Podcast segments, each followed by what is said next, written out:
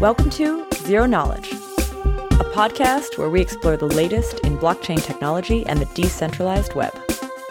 The show is hosted by me, Anna, And me, Frederick.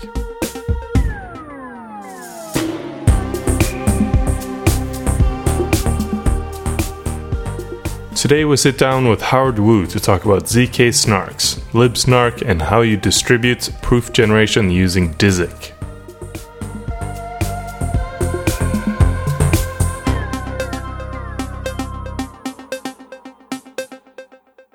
Frederick. Hi. How's it going? Pretty good. So, today we're going to be talking about ZK Snarks. This is the second episode in the Zero Knowledge series that we started, I guess, like two months ago. Yeah, I don't know. It's it's been a while. It's been a while. it, always feels uh, hard to measure time in blockchain space.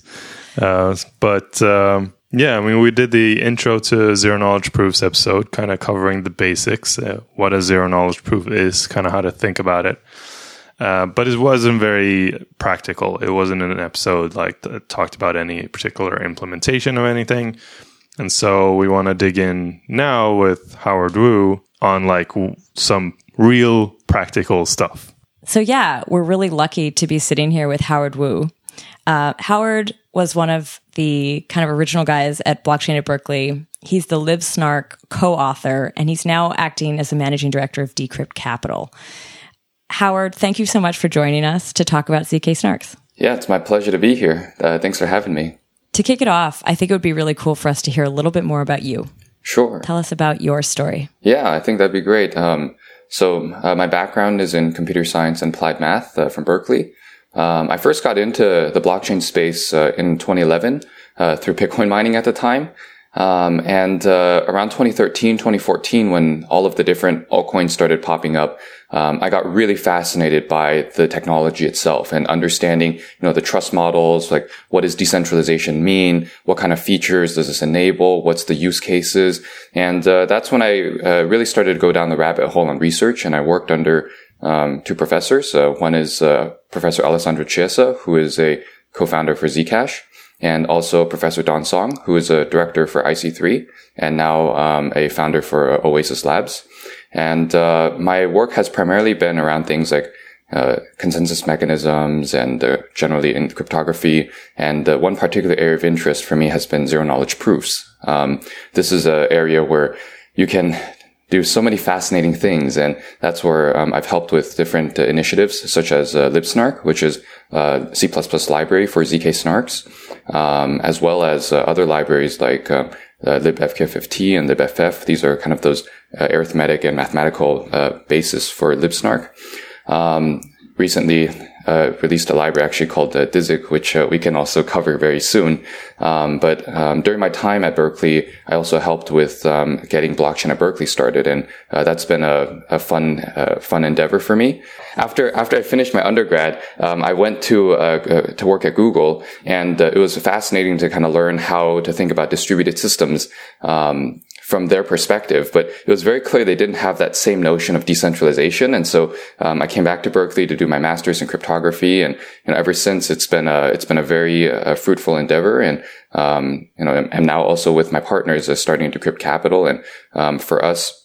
This is really meant to be uh, one of those uh, building blocks for getting uh, this technology out to mainstream adoption. We we really look at it from a pain point perspective, and so that's where things like privacy and scalability and interoperability are uh, most poignant to us. And uh, we really try to work with founders to uh, one educate them, but also to support them on their journeys as well. Well, I don't think we could have a better guest to uh, go into ZK Snarks then. And I'm so glad that you're here with us to explore this this part of the space. I appreciate it. Maybe we could start with uh, the basics. What is a ZK Snark? So I, I think to really get into what a ZK Snark is, it's probably good to start by uh, saying like what is a zero knowledge proof, and just to kind of remind the audience members, um, you know, a zero knowledge proof is uh, what I would call a privacy preserving um, cryptographic proof of computational integrity. That's a lot of jargon to basically say, um, I can't tell you the secret, but I can prove to you that I know the secret. So, for example, perhaps I'm looking at like a Sudoku puzzle and uh, it's one where, you know, the, the function itself is going to be the puzzle, but the claimed output would be, you know, all rows and columns uh, in some ordering of one through nine. And uh, you have two parties in, in this scenario. You have a prover and a verifier. Um, both of them know this particular function f, and they also know this expected output, um, you know, one through nine. Um, but anyone can basically come and say, Hey, I know the actual solution, and that is your private input X. And so um, someone who claims to know this will be the prover and say, all right, let me generate some type of proof. And they fill in, you know, their answers into some type of a circuit in this case. And uh, it will output a proof. And the verifier then looks at the proof and runs it on that uh, public uh, uh function F and also the expected output and will at some point uh, very clearly believe that this person really knows the answer. Um, one of the great uh, great features about this is that um, you can then convince someone else that you know how to solve a Sudoku puzzle uh, without actually uh, showing them the answer key, and uh, that's kind of the beauty around it. I love that you've just explained that. We actually used that example in the earlier episode, but it took us so much longer. to say what you just said very concisely. Oh. So thanks for that. Yeah, no problem. Um, so in this context, um, it's this is actually a notion that was first introduced um, in uh, 1985 uh, by uh, Goldwasser, Micali, and Rackoff. Um, this was one of those first papers that really started to introduce this notion of a zero knowledge proof. And uh, the early constructions were actually quite costly. Um, they were one uh, not succinct, meaning um, the proofs themselves were uh, just massive, like massive, especially for that day and age when computers were also quite, uh, quite primitive, so to speak. Um, it just wasn't something that was very computationally feasible. But additionally, for a prover to convince a verifier, um, it was an interactive protocol, meaning um, they would uh, talk back and forth, back and forth with each other, uh, playing this kind of a challenge and verification game to actually uh, convince each other um, or convince the verifier that the prover really knew the answer. And uh, these are some of the trade-offs that were in the early constructions very clearly a bottleneck for uh, adoption. And uh, what was really nice was, uh, you know, in the past decade, we've seen some huge advances by kind of taking a different route and a different approach to looking at zero knowledge proofs. And that's where the ZK snarks really uh, were born. Um, these are proofs themselves that are extremely succinct. Um, they're very short in size. We're talking about like you know, 100 or 200 kilobyte size proofs now. And um, they were also uh, non-interactive, meaning the prover could come up with a proof and then give it to the verifier. And really any verifier could come and check this fact uh, for themselves at, for, at any point in time from then on. Um, it's a very nice uh, notion. And, um, you know, additionally, these are proofs themselves that are uh, publicly verifiable and have all these nice properties that can be associated with them, especially in the case of blockchains. And um, ZK snarks, therefore, are, uh, you know, it's a, it's a jargon, but ZK snark stands for zero knowledge, succinct, non-interactive uh, argument of knowledge. What that means is I'm basically, uh, you know, I, I, can, I can convince you of some fact, um, without having to tell you, uh, the underlying fact itself. And I can do this, uh, very, very concisely without having to uh, uh, interact with you continuously. I just kind of generate some type of a proof based on this problem and give it to you. And I think that this is a very beautiful notion and also a very powerful one.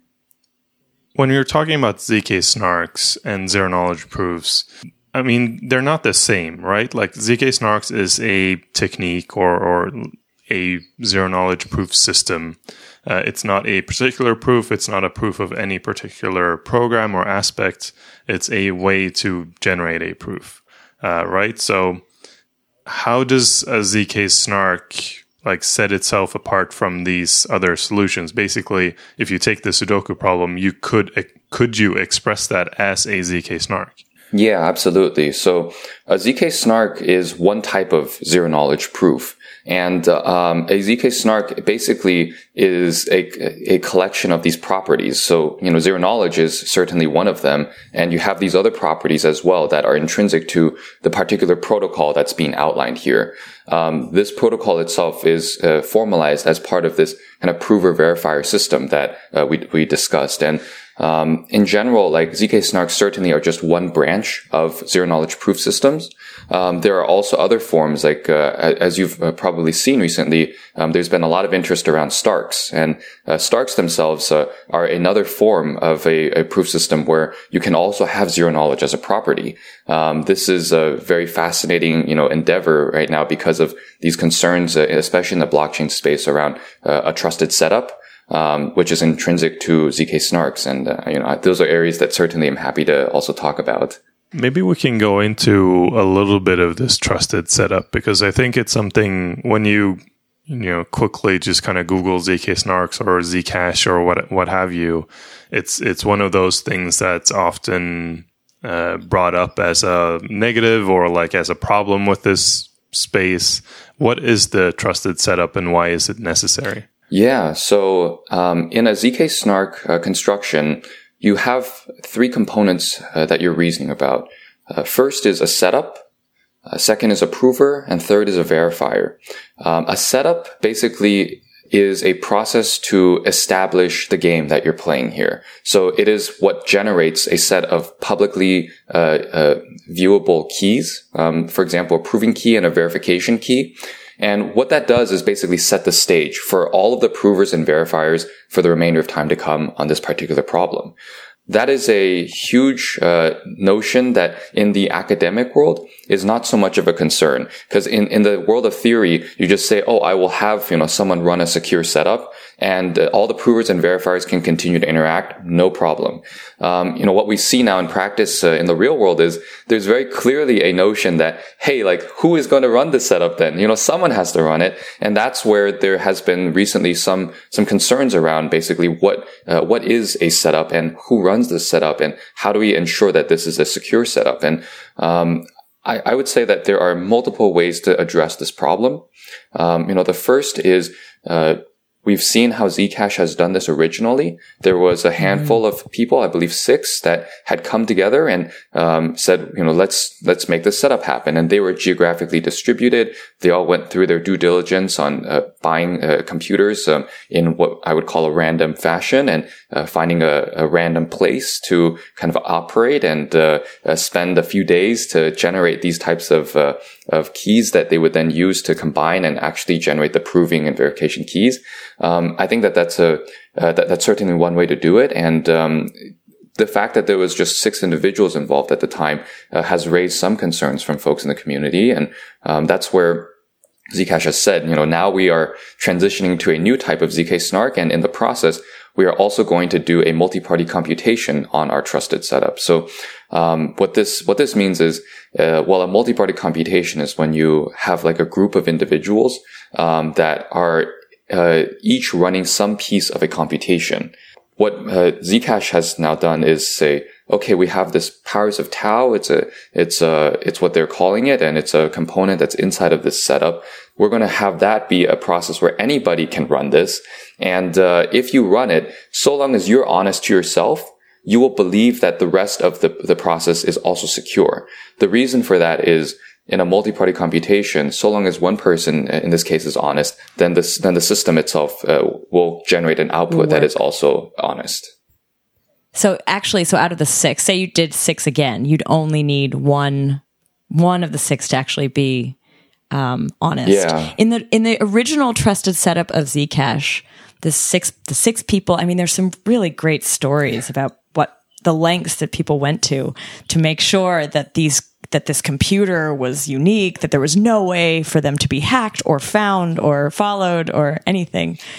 In that original trusted setup, if did they all have to be honest? Or was that also one of those examples where only one needed to be honest for it to 100% yeah. be considered so, legit? so in that uh, context you know as long as one person assured themselves that they were not going to keep any remnants of this computational process then the system itself would be would be sound. And Um, I think that that is a very powerful notion, and uh, certainly there was uh, some some footage, if I remember right, of people like burning, you know, machines, and um, th- that's crazy. Uh, I would say with this It was pretty funny. yeah, with this current uh, with this current uh, round where people are anyone can participate. By the way, um, there's also been some really really awesome photos I've seen. Like there was one guy who had you know had their computer lined with like tinfoil and like was running this whole thing in like a basement, and uh, it, it's just really really like uh, Saw someone, yeah, take take their computer on a plane and Yeah. buy a bunch of SIM cards to upload the data. Drive into Canada. Yeah, I actually have I have a friend who participated in the Powers of Tau thing. It was uh,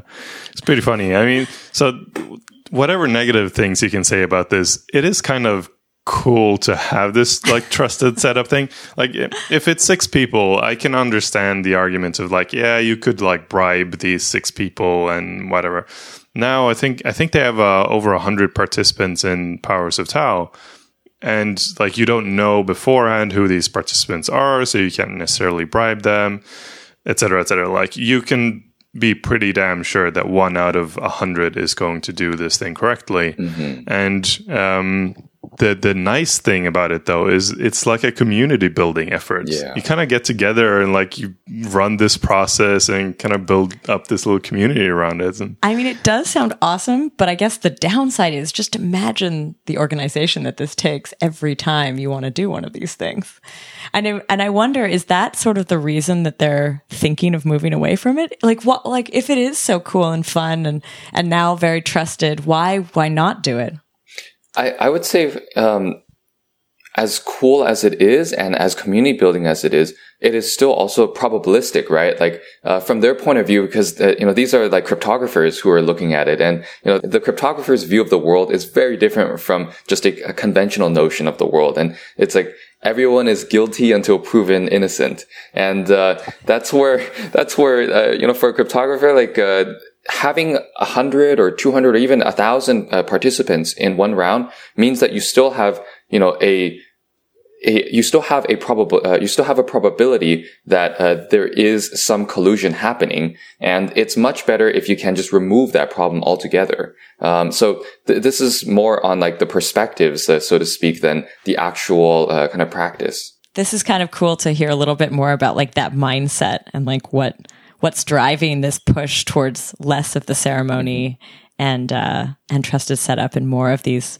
like what you were about to say that though or maybe you did it was what is replacing the trusted setup then like what is actually coming in its place Yeah, so there's been a lot of efforts on the research front to develop uh, things like Starks. Um, Starks are basically uh, succinct, transparent um, arguments of knowledge. These are uh, and and zk Starks themselves um, enable uh, the exact same game to be played as before with a prover and a verifier.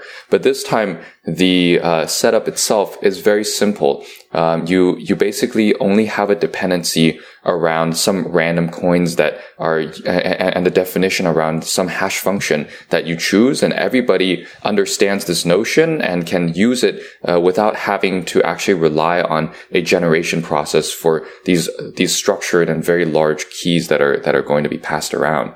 Um, it's a it's a much more so it's not it's not only a more computationally uh, and lighter assumption that you're making, but it's also a uh, a more trustless way to do this, especially in the case of blockchains. but the trade off right now, right, is that Starks are way harder to generate.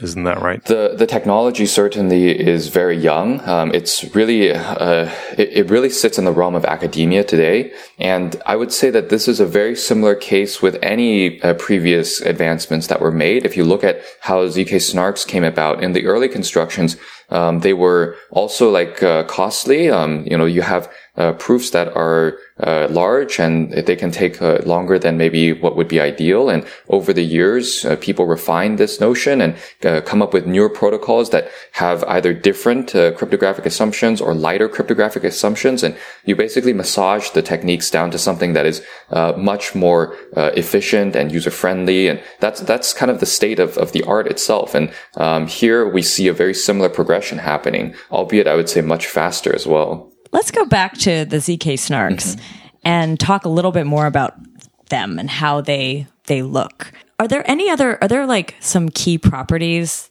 of ZK snarks specifically that are different from all of these other systems that we've been talking about? ZK uh, snarks themselves uh, enable all sorts of interesting features. And the reason for that is because of these properties. Like uh, I had mentioned, you know, succinctness um, and non-interactivity and um, zero knowledge. And um, what I'm really trying to get at here is that a ZK Snark is a very practical protocol. Um, it's one where, um, because of the fact that proofs are very short and verification time is extremely fast, you actually can come up with constructions that are usable in the real world. Remember that most systems in, in the real world, if you even have like 100 milliseconds or 200 milliseconds of latency, um, it can be uh, potentially, you know, uh, unacceptable for a service to operate, you know, with any higher thresholds. And um, that's where, in this case, like ZK Snarks themselves are extremely fast, extremely efficient, and therefore, you know, for the verification component, it's actually uh, very much usable and and uh, and able to be integrated into existing systems. But with that said, um, what are the really big challenges of ZK Snarks? If you look at the current state of the art, um, libsnark is the de facto library for generating uh, ZK snarks. And libsnark itself is designed to be a monolithic process that runs on a single machine. We've seen in practice from our benchmarks that in essence, you can generate proofs for problems that are on the size of uh, 10 to 20 million gates. Um, so what what is a gate here? Um, basically, all problems in this world are mapped uh, and can be mapped as circuits. Um, you can think of circuits as you have like a, a two input wires and some output wire.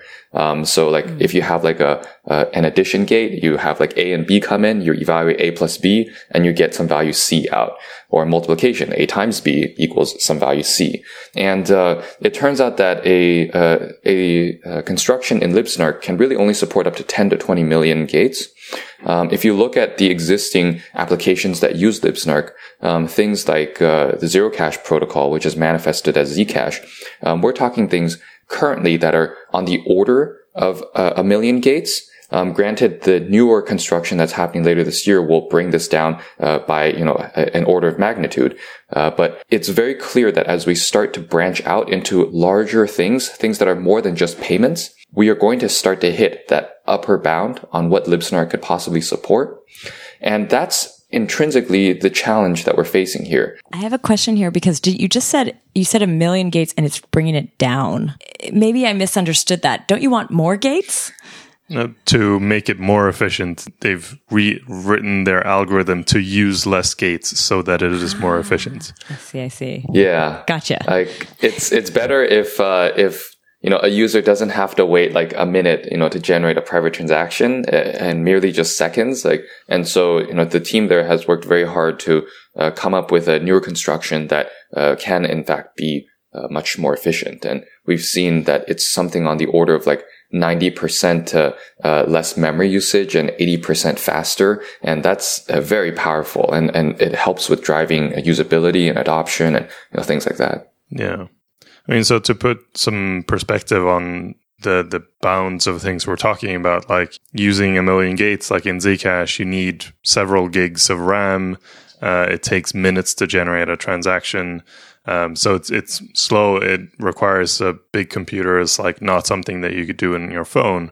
So if they can rewrite their construction to be much more efficient, you could run it on a phone, or they could enable shielded transactions to be like this the, the default choice uh, where that would be pretty hard otherwise uh, but is this also like uh, you're you're talking about these constraints um, and why you would want to be able to push up to more gates. Is that just because of like a the hardware bounds? Like you, because a normal computer doesn't have more than 8 gigs of ram and therefore you kind of want to be able to distribute this? Or that that's what why you're saying like it it maxes out at a couple of million gates or is there like some software aspect that makes it max out at millions of gates great great question so if we look at the existing systems uh, that are using libsnark what happens is as we start to grow and solve bigger problems it's very clear that we run out of memory like we will exceed memory bounds. And additionally, uh, it's so time intensive to generate the proof in that case.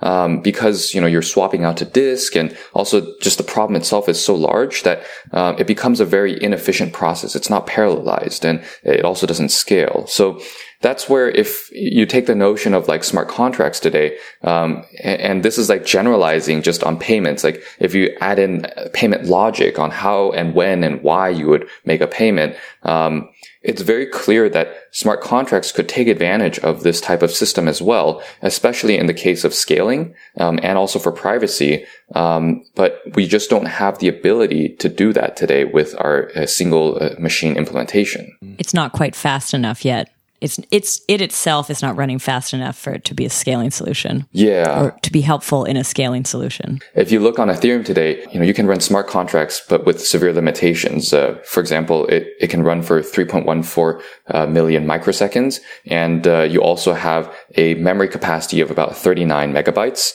Um, these are real limitations to enabling much more uh, uh, interesting smart contract logic. And ideally, uh, you know, one way to resolve these problems is to say, hey, what if I made a circuit construction out of my smart contract? Like I, I as a developer, you know, you map the smart contract code down to some circuit form and I compute this off chain on my own computer. I get some result out and I generate a proof and I submit these yeah. uh, to the to Ethereum. They only have to pay the cost of verifying a proof rather than actually running that logic. And this can potentially be a way not only to scale the EVM but also to improve uh, the privacy bounds of the EVM. We're doing off chain compute, mm-hmm. so you don't leak any knowledge in this particular case. Yeah, that would be really cool, actually. But only if the if the zero knowledge proofs themselves or the zk snarks themselves are are efficient. Efficient. And like in a uh, because in this case you would need a trusted setup for every contract and that's not really feasible. Uh, so there indeed you'd need something like starks maybe. Yeah. Um, but I wanted to dig into these circuits a little bit. So you, you mentioned they're essentially like gates, but what are they like logic gates? Is there and and NAND and not and, and that's it? Or are there, you mentioned there was like a plus gate. What's the most complex gate and like what's the variety of gates that exist? Yeah, so there's a few different forms of representation. Um, the most common ones are arithmetic circuits and Boolean circuits. Um, you can think of, uh, for example, in arithmetic circuits, you have two operations. You have addition and multiplication. Um, addition and multiplication uh, will operate inside of some uh, finite field, um, ideally a prime finite field, and um, this allows you to uh, basically map uh, any type of computational logic down into a set of, of additions and multiplications. Um, the gates themselves uh, take as input some number of input wires, and then they'll spit out uh, one output wire. And you can basically use this to compose and represent all sorts of uh, typical computer uh, language primitives, like your for loops and your your while loops and your if statements and your else statements. Um, there's actually been some papers in the past that uh, map the entire um, uh, assembly language instructions down to a set of these types of circuits. And uh, this is also past work done by you know, Alessandro. And um, you can you can find these things online. And uh, what's nice about it is there's been a lot of optimizations that people have come up with. For example, like um, how do I you know optimize for like a, a for loop case, or how do I construct optim- optimizations for a certain specific type of zero knowledge proof system? And um, what, what's nice about that then is that you can uh, use these and amalgamate them into something that is very practical um, so that you can try to scale these smart contracts, for example, into much larger problems. It, it sounds very much to me like CPU design. I mean, it, it's logic gates and I mean, in a CPU, we have millions of transistors. I mean, could, it, sounds in essence like anything that you could map onto a set of transistors is something that you could map into a zero knowledge proof which I guess, I mean, it would be true because it's gen- generic. But we, I mean, there exists a whole branch of computer science around uh, FPGAs who that I mean, they have their own languages to develop and to design these FPGAs. Is this something that could be applicable to like speed up generation of uh, zero knowledge proofs? Yeah, I would say the general field of speeding up uh, ZK snarks is uh, quite young. Um, there hasn't been much explorations as far as I know that have gone into things like FPGAs or some type of like custom like ASICs or uh, certain types of GPU implementations. Um, that's where like for us, what we did was we uh, you know, I spent the past two years looking at distributed ZK snarks and how do we basically parallelize this computation rather than uh, uh, looking at some of these other verticals. Um, I think it was very clear that with the rise of like cloud computing and the, the commoditization of these clusters, um, it becomes cheaper and cheaper to just spin up more machines rather than go down the route of getting dedicated hardware. And so this naturally arises then, you know, how can I just add on like another machine and another machine, another machine to, to distribute and generate a ZK snark proof then? So we've talked a little bit about uh, libsnarks. You've mentioned it a couple times, but I was thinking it might be really helpful to define exactly what libsnark is. This is something you're the co-author of, and so I'd love to hear from you how you define it. So I would say that libsnark is a library, a C++ library that implements uh, ZK snark schemes. Um, so these are um, a cryptographic method for you know, proving and verifying in zero knowledge uh, the integrity of computations. Um, inside of libsnark, we have a host of uh, reference implementations of ZK Snark protocols. And uh, this is a very standard and uh, at least uh, currently uh, most used library um, by those in the academic field and also in industry developments um, for implementing ZK Snark uh, protocols for their application needs. Um, LibSnark itself has been around for a few years, came out of a body of academic research and academic work. To, to, this day, we still say that this is code that is not intended for production use, um, but has gone through uh, many audits, and we've uh, done a lot of work to update um, the library as bugs uh, have uh, popped up in different audits. Um, LibSnark itself uh, has uh, been adopted by you know several different projects in the blockchain space. I think most prominently it would be Zcash. And uh, we've seen that there's also been a lot of contributions that, and interest from the uh, traditional tech companies, um, your like Googles and your uh, Facebooks and your uh, Apples. And um, I would say that uh, this is a library that is meant to provide this set of reference Im- implementations so that uh, people can test and benchmark and understand and study um, the trade-offs that they make with different types of constructions and schemes with without something like this what would a developer have to do? Would they have like is this this is basically making it a lot easier to start incorporating it i guess.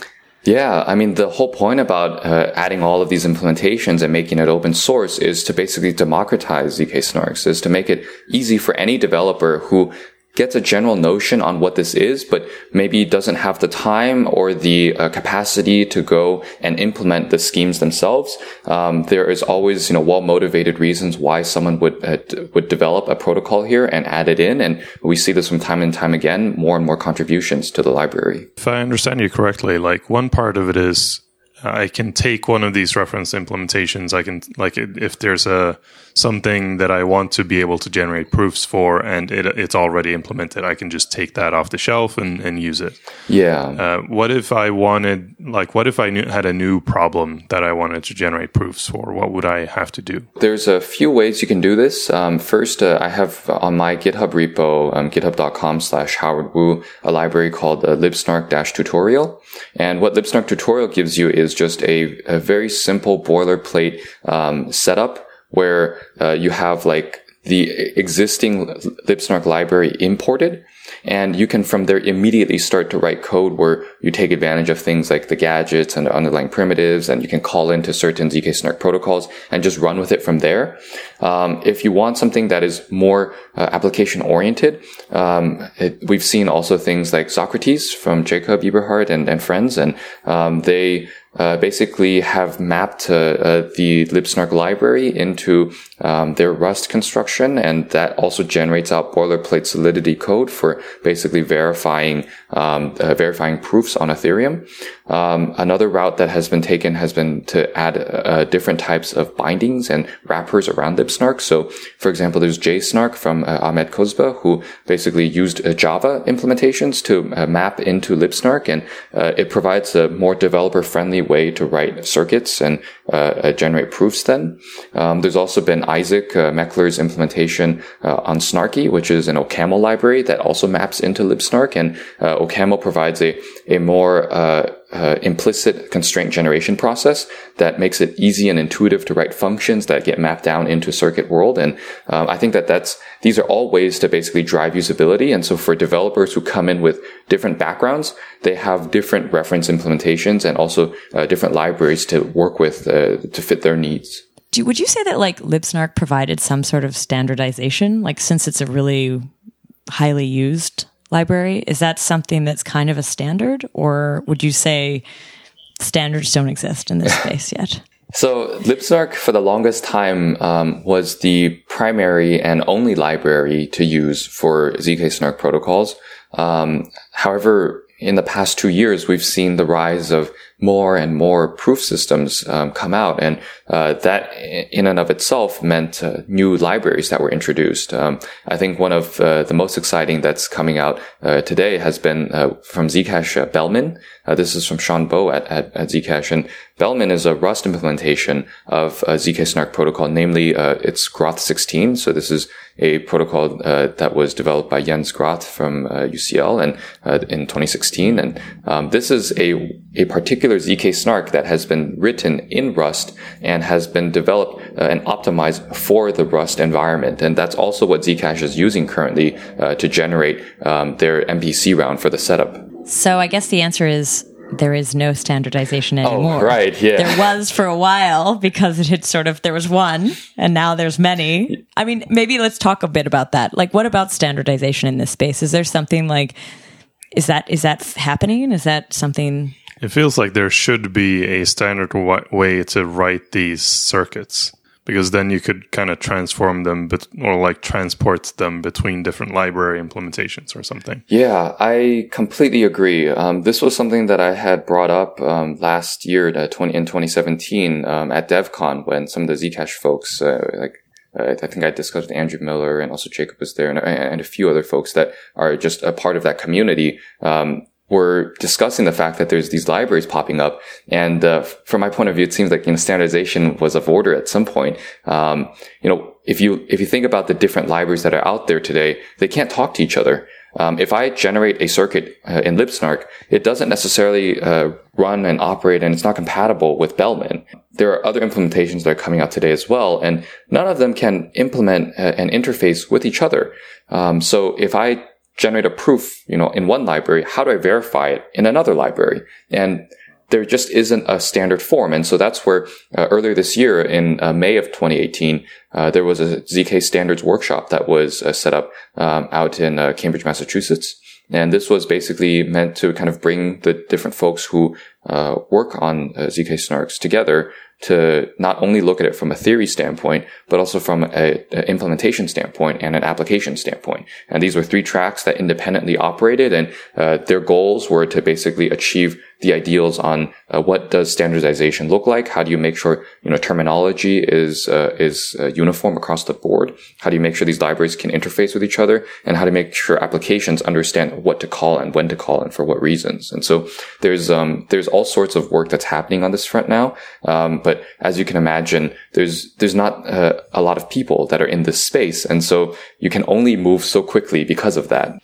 Also, I guess because it's changing so much, like it, you have to be careful not making things too standard because that could potentially stop other implementations from arising. Yeah. So I guess right now it's this funny space where it would be really helpful to have some standardization, but you, it seems like you still want to keep it a little bit open. Absolutely.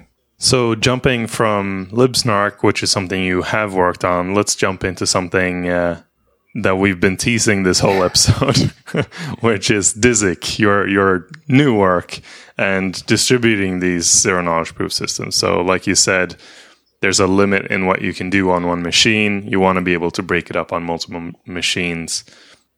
What is DIZK and, and like how does that work? Yeah, so DIZK is a distributed zero knowledge proof system um, that's implemented in Java and uses a cluster compute framework called Apache Spark. What DIZK does is take an existing protocol, in this case, uh, Groth 16, and as a monolithic process, it breaks it apart and enables algorithms that can work in a distributed setting. So what that allows you to say is, you know, instead of being bound to just one laptop here, um, if I can spin up a cluster of EC2 instances or just a cluster of machines somewhere. Maybe I have a data center or maybe I have like a few, uh, a few uh, computers at home.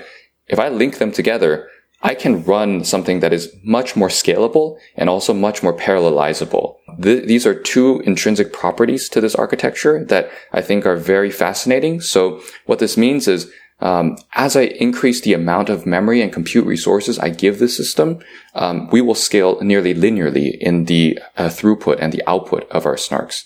That means you can grow the problem size to something much larger just by, uh, you know, doubling. If you want to double the uh, circuit size, just double the amount of resources you give it. Um, additionally, um, it's much more parallelizable. So you have uh, performance speedups and increases uh, in, in speed for uh, generating a proof. And that's because as you throw more machines and you have more cores, you can actually process uh, the ZK Snark itself um, much faster than you could with a single machine. Um, so it turns out that as you, um, you know, uh, if you fix a, a, circuit size and you just double the amount of compute memory resources, uh, your time will also have uh, in a very linear fashion. Then that sounds like a pretty groundbreaking piece of work, actually, because like once you like we have these constructs and we all kind of know that they're they're hard they're they're limiting like in what you can actually do. Like zcash is not that complicated of a of a proof to generate. Like you're proving that you've sent some like an integer from person a to person b. Conceptually like in the real world it's not that complicated. If we wanted to do something like prove a smart contract it would be so much larger. And you know a hundred times larger, a thousand times larger. It just would not be feasible at all on a computer. But basically, with this structure, you could do that. You could actually make something that is a hundred times larger. Wow, would this would this actually mean that you would do a zero knowledge proof like on chain, the whole thing? So if you're talking about on chain, the problem is if like how do you distribute things on chain? Ah. Like you still need this compute cluster this is an interesting question though, because like, have you guys thought about like baking this into a decent, like Ethereum, one could argue is a decentralized compute cluster. It just computes useless things. so have you thought about like putting a blockchain into this somehow to to coordinate these machines? Yeah, um, actually, you know, my current work right now is around you know, how do you use zk snarks in a decentralized setting, and uh, this is a very open uh, question right now uh, because we there's very little bodies of work that demonstrate how to do this properly, and uh, I think that that's certainly something that merits uh, uh, time and energy, and that's that's an effort that I'm currently working on. Then. Uh, uh, just on the note of like this this kind of um, manifold increase in performance have you thought of or seen any applications already where this could be exploited where like this this thing was completely not possible before but now you can actually run it? Yeah so we actually implemented uh, two applications uh, for our paper. And uh, i guess to preface it i would say that if you look at libsnark today um, we can compute about 10 to 20 million gates uh, in libsnark. Um, with DIZK, we can now compute billions of logical gates. And that's a 100x uh, factor increase in the size of a circuit that we can reason about. So naturally speaking, it's well, and so and so in terms of uh, this computation, it naturally arises that we can just solve much larger problems all of a sudden. And so uh, we went uh, through kind of the different applications and use cases that would be interesting and also practical for the timeline of a research paper. And we basically came up with uh, two areas that we thought were were cool to look at. Um, one was basically implementing a previous paper called PhotoProof. And what this allows you to do is basically uh, provably uh, show the uh, transformations on an image. Kind of like if I'm photoshopping a, a, an image, that's really a series of matrix operations where I'm translating this and transforming and rotating and scaling. And uh, those operations can easily map into a circuit world and into a snark in this case. And so that's one one use case. But the other one uh, is also just in the case of machine learning. How do you have verifiable and integratable uh, machine learning computations? Um, if you think about you know how the industry works today, much of this is uh, a very uh, dynamic problem. If you want to be an ML researcher on healthcare data, um, you know, Stanford Hospital may not be so inclined to share with you their patient records because of HIPAA and all these different compliant laws, right? But for a, a researcher in the medical field, they may want to know like what percentage of you know uh, patients who have a heart attack uh, die within uh, two years, and uh, that is a very serious problem and a very uh, serious endeavor. And uh, there's very little ways to do this effectively and efficiently today. Instead, if you could have some type of a privacy preserving model for computing this information um, and training it in a machine learning model, it very clearly arises the use case to actually do this. And you know, one of the problems with this in the past was that there's so much data. You can't even compute it on, uh, in LibSnark, right? But now you're saying, I'm storing this data in these massive databases. And now I have a compute cluster framework that I can use to run a ZK Snark on. Why don't I just run this problem in this database and compute the, the proof out from it? And so these are two areas that we looked at that we thought were quite interesting. And that's, uh, that, those are the two things that we actually evaluated and wrote about in the paper. So essentially, like instead of the hospital giving all their data to the researcher, the researcher can like query like how many patients had, or like you would have to, it would have to be a Boolean query, I suppose. So it's like, do patients who have a heart attack die within two years? And they could pose that question to the hospital. They could compute the zero knowledge proof and give the answer back without ever sharing their data. And yet it be known to be accurate. Yeah. Yeah, exactly. Like, uh, that's very cool. You would input the data with like their ID and like, uh, you know, their age and when they had a heart attack and maybe when they passed or if they're still living. And you just run this type of a circuit construction and just say, here's the circuit, guys. You know, can you run it on your data? And the hospital will be like, okay, let's run it. And at the end, all you get is an answer, yes or no. And, uh, you don't leak anything about your patient's data, but you can believe they really computed it. And so that's a very fascinating approach and a very valuable one. So going back a little bit to DIZK, you mentioned, uh, it's built on Apache Spark. I'm interested, uh, like on a conceptual level, is it basically that you're taking um, this huge circuit and breaking it up into smaller pieces of circuit and each of those being computed on one machine? Or is it something much more complicated? That's a really great question. So naturally, I think what, what comes to mind is to say, let's take this operations and just you know, move it onto a database and like move it onto like a cluster compute framework and just, you know, run it and see what happens. We actually did that and it was very, very slow.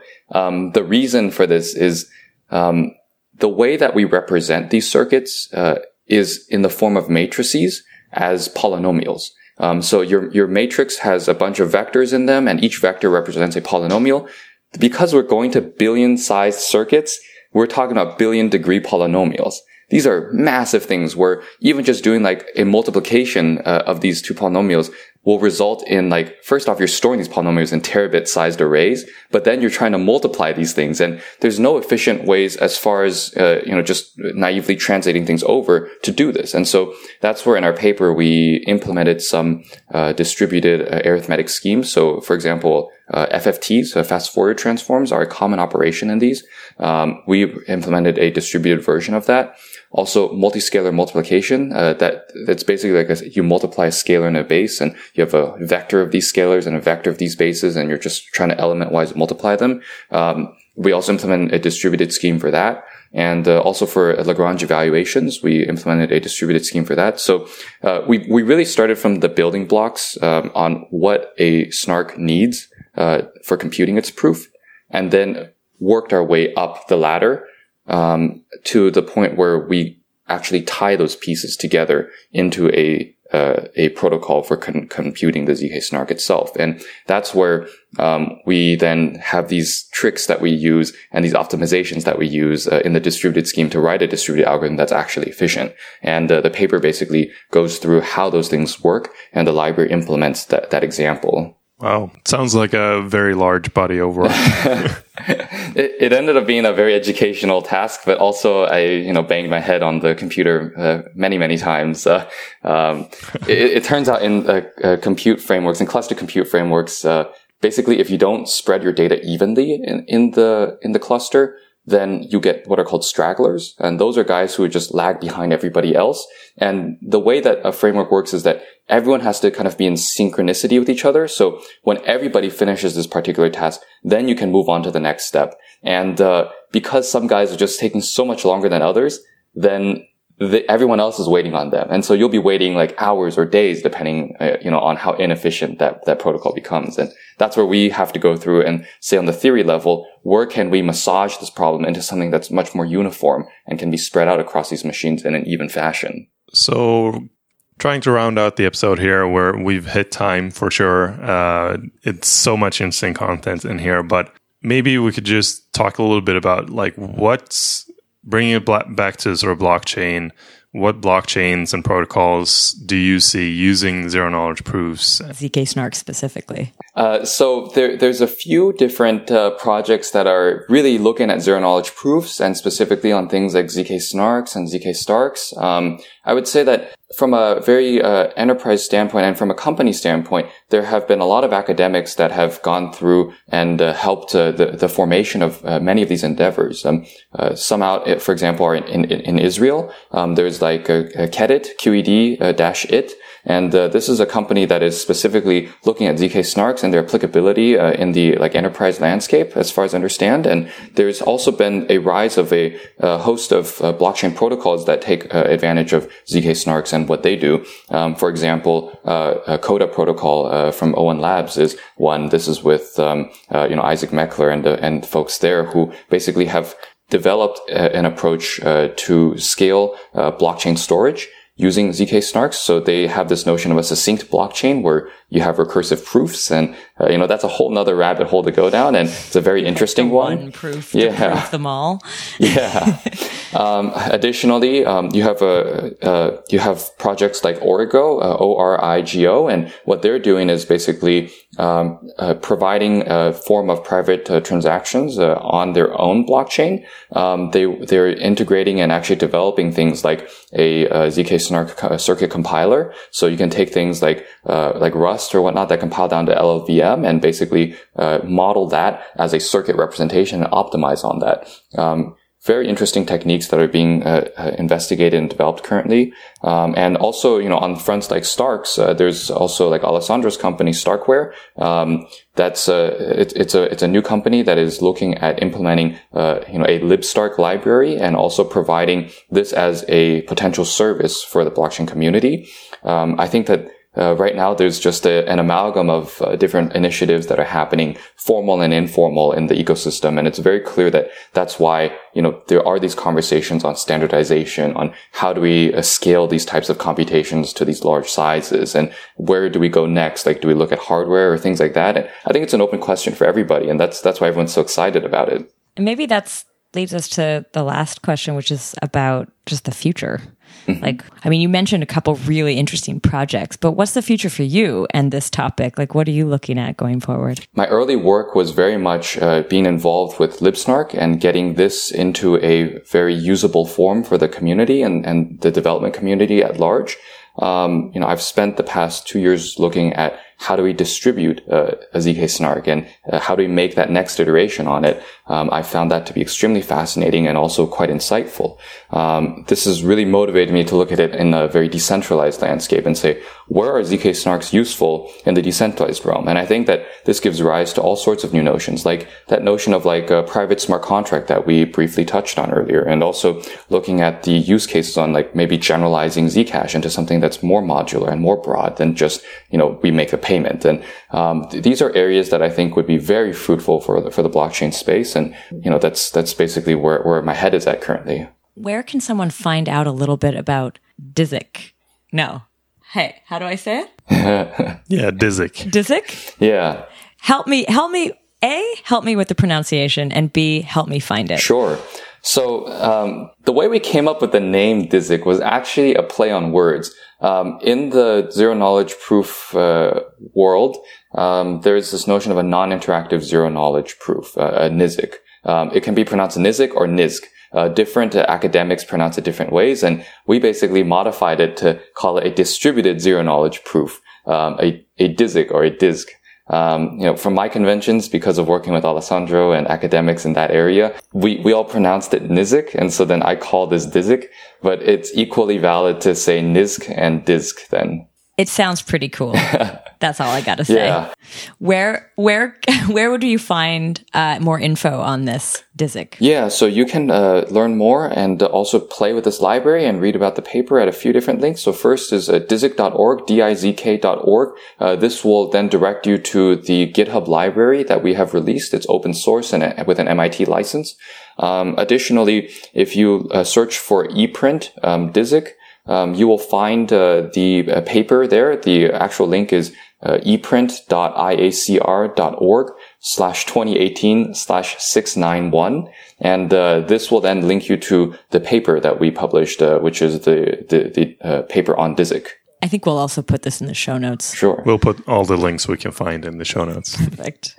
Cool. Howard, thank you so much for taking us on this journey with you. This was amazing. It's my pleasure. And again, thank you for having me. This was fun. It was totally fun. And I really, I, I would love to have you come back in a, in, I don't know, maybe three months, Yeah. six months, some, sometime soon ish to continue as we do this zero knowledge series. Um, seriously, I think we, I mean, I've learned so much in this episode. I'm super, super excited to share it with everybody. Yeah, I think that would be really fun. Like, I'm happy to do this again and we can then do a follow on and see like in the interim, all the people that come on and like, you know, what they bring up and like what are open questions and like, you know, this space moves so, uh, so, I mean, uh, despite as slow as it is, it actually moves quite quickly in many regards. Like, just because, you know, once you get this out into industry and have them run with it, then all these different ideas come out. And like, I couldn't have come up with any of these, you know, like two, three years ago. So it's, it's really nice. Yeah. I, I think a follow on would be really fun. I think it's a super interesting topic. It's certainly one of my like my favorite things in the whole blockchain industry and like in in the work and stuff I deal with normally. Like this is this is really cool stuff. So I would say thank you. And to our listeners, thanks for listening. Thanks for listening.